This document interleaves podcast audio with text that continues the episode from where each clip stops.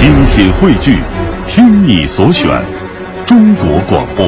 radio.dot.cn，。各大应用市场均可下载。各位听众，大家好，这里是中央人民广播电台香港之声数码广播三十二台的中华风雅颂，我是君阳。各位好，我是小东。哎，在今天节目的一开始呢，我首先客串一下记者，我来采访一下小东哈。哎小东，在你学生时代，整个学生时代，每一学期你最盼望的事情是什么？呃，应该就是春游和 秋游。我觉得放假是一方面，但那个时候就总觉得，嗯呃，整个班的小伙伴能够一起出去玩，一起做游戏。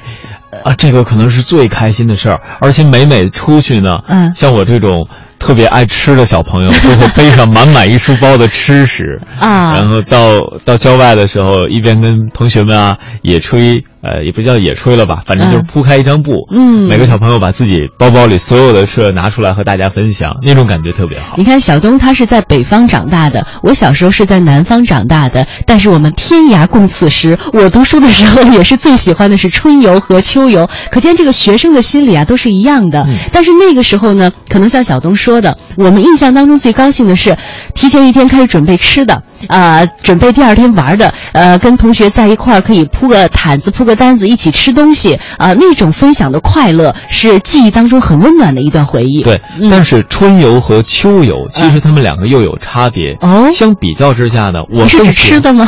啊，对，吃的上也有差别，就整个的这个这个环境上，嗯我我更喜欢春游一些。啊，为什么呢？嗯，等到秋天的时候是满眼都是落叶，其实嗯踩上去很好玩儿。嗯，但是呢，总是喜欢春天的那一抹新绿，以及点缀其间的呃花花草草的这种。你在读书的时候，读小学的时候，你就有这么诗意吗？我那会儿不会说，那会儿呢就会摘下来一朵花给女同学带上来，给你带朵花开玩笑啊，这是开玩笑。不过确实那时候呢，会特别喜欢在花花草草中间去感受，尤其是在那个草啊。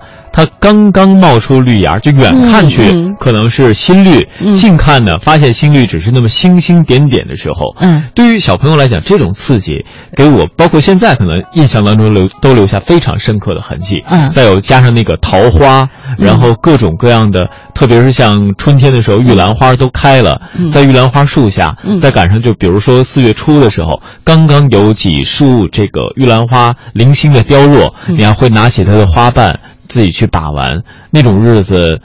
天真很温无邪呀暖哈，。对，其实长大之后啊，我才发现这个春游和秋游这种活动真的是特别的人性化。嗯你长大之后有了一些人生感悟的时候，呃，你会觉得记忆当中的那些温暖呢，是小时候的呃，比如说吃啊、玩啊。但是长大之后，你才发现跟春天的那种接触是嗯人性的一种回归，让你的内心觉得很温暖。一年开始了，哎，我觉得春游这个事儿对于每个学生来讲都是特别温馨的一段记忆。是，但是现在回想起来，还有一件事儿，觉得现在应该和大家分享，嗯就是什么呢？诗中有云：“花开堪折直须折，嗯莫待无花空折枝”，是吧？但是提醒各位，就是这花儿再好看，咱们也别使劲儿折，嗯啊，赏那么一朵两朵就好了，要不然后来的人就只能看枝儿了。是，而且刚才小东说到这个呀，呃，有花堪折直须折。我想从另外一个角度也在提醒我们说，呃，人生的每一个。呃，瞬间吧，都是要活在当下的，美好都是稍纵即逝的。那天我看到有一个朋友发的这个微信的朋友圈，他说 “person” 的礼物的这个英文单词，他说：“你看，它还有一个意思就是当下。其实当下是老天或者说是命运赐给我们的一个礼物，我们真的应该好好珍惜。对，有很多人都会有这样的感觉，觉得在当下的时候嗯应该怎么办？很多人，比如年轻人，嗯总喜欢去装装老成，啊，到哪儿去我总是要一身西装。等到自己稍微上了年纪的时候，又打扮的花枝招展，身上五颜六色。永远不活在当下。对，就 就总是活在这种矛盾和纠结当中。所以有的时候，哪怕我们真正走到花下，嗯你只是闻到了淡淡的那一缕花香，嗯你只享受线下那一刻、那一秒也好，或者说你你把这样的印记始终 记在心里，可能真的是会是非常美好的一件事。嗯，像在昨天的节目当中呢，我们为大家介绍了这个刘希夷的《代悲白头翁》的这首诗哈，里边就提到了一句诗，呃，就说呃，我们英莲白，大概意思是说英莲白头翁呃，曾经也是依稀美少年，就是古人对看到春天看到花的时候想到了青春的流逝，也提醒我们应该珍惜当下。嗯，那接下来呢，我们就和大家在这个春天再赏两首桃花诗。呃，一首诗呢是来自白居易，一首诗呢是来自于呃崔护，来听听他们笔下的春天和桃花都有怎样的景象。崔护，唐代诗人，字婴公，博陵（今河北安平县）人。公元七百九十六年，即贞元十二年登第，也就是进士及第。公元八百二十九年，大和三年，为京兆尹，同年为御史大夫、岭南节度使。其诗诗风精炼婉丽，语极清新。全唐诗存诗六首，皆是佳作，尤以题《城南庄》流传最广，脍炙人口。诗歌以人面桃花，物是人非这样一个看似简单的人生经历。道出了千万人都似曾有过的共同生活体验，为诗人赢得了不朽的诗名。题《城南庄》，崔护。去年今日此门中，人面桃花相映红。人面不知何处去。桃花依旧笑春风。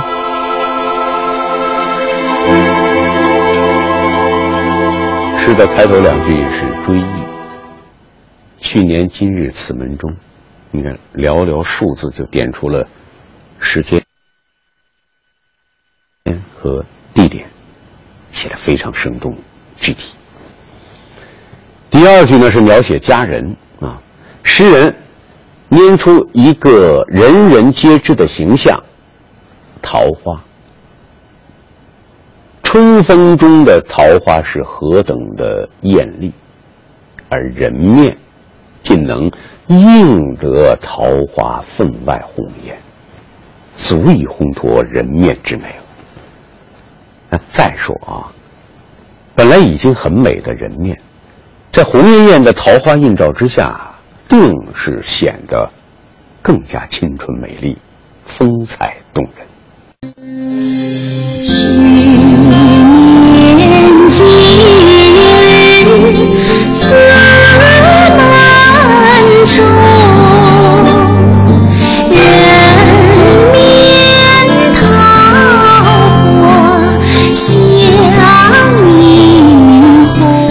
今日此门中，人面。桃花相映红，人面不知何处去啊！桃花依旧笑春风。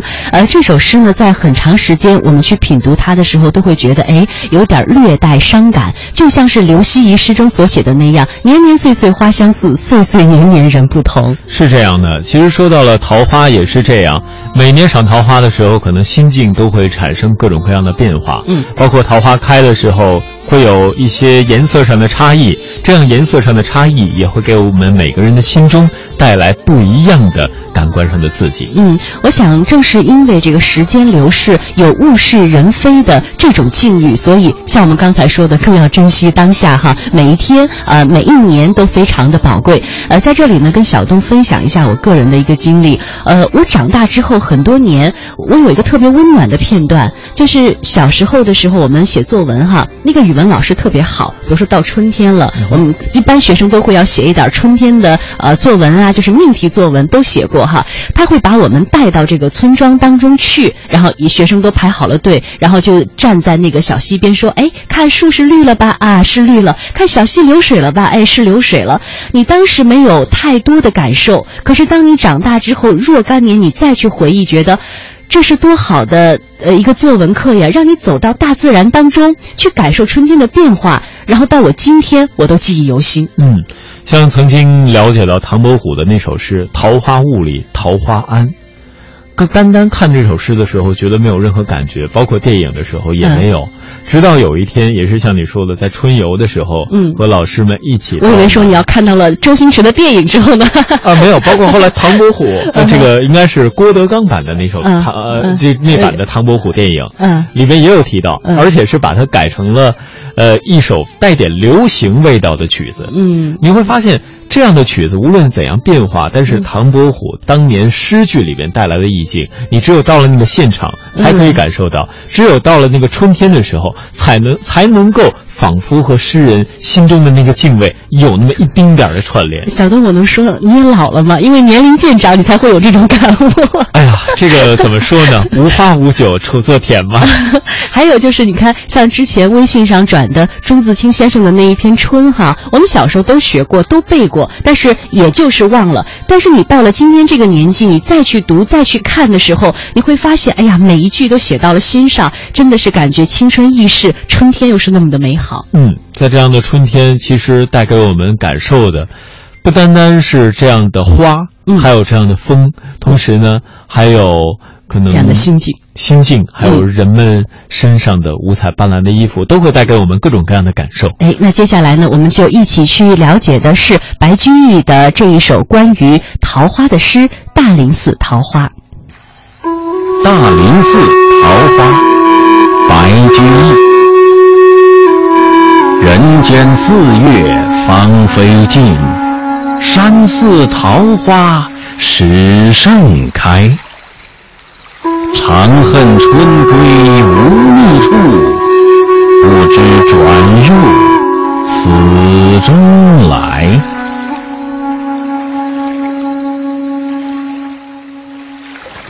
《大林寺桃花》这首诗啊，只有短短的四句，从内容到语言，都似乎没有什么深奥奇异的地方，只不过是把山高地深、时节绝晚与平地聚落不同的这些景物节后，做了一番记述与描写。但是细读之啊，就会发现，这首平淡自然的小诗，却写得意境深邃，富于情趣。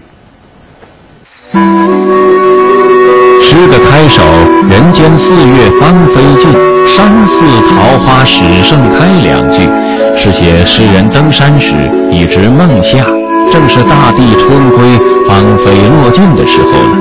但没想到，在高山古寺之中，又遇上了意想不到的春景，一片始盛的桃花。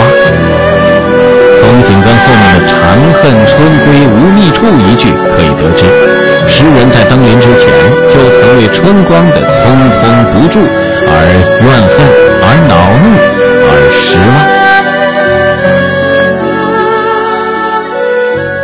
诗中的第一句“芳菲尽”与第二句“始盛开”，那是在对比中遥相呼应的。他们这个字面上啊是记事写景，实际上呢也是在写感情和思绪上的跳跃，由一种愁绪满怀的叹世之情，突变到惊异、欣喜，以致心花怒放。而且在首句开头，诗人着意用了“人间”二字，这就意味着这一奇遇、这一盛景，给诗人带来一种特殊的感受，也就是仿佛从人间的现实世界突然步入到一个什么仙境，置身于非人间的另一世界。在这首诗中，既用桃花代替抽象的春光，把春光写得具体可感、形象美，而且还把春光拟人化，把春光写得仿佛真是有角似的，可以转来躲去。不，岂只是有角，它好像还有人那样顽皮的性格呢。白居易把自然界的春光描写得如此活灵活现、天真可爱，如果没有对春光的无限留恋和热爱，没有一片童心，是写不出来的。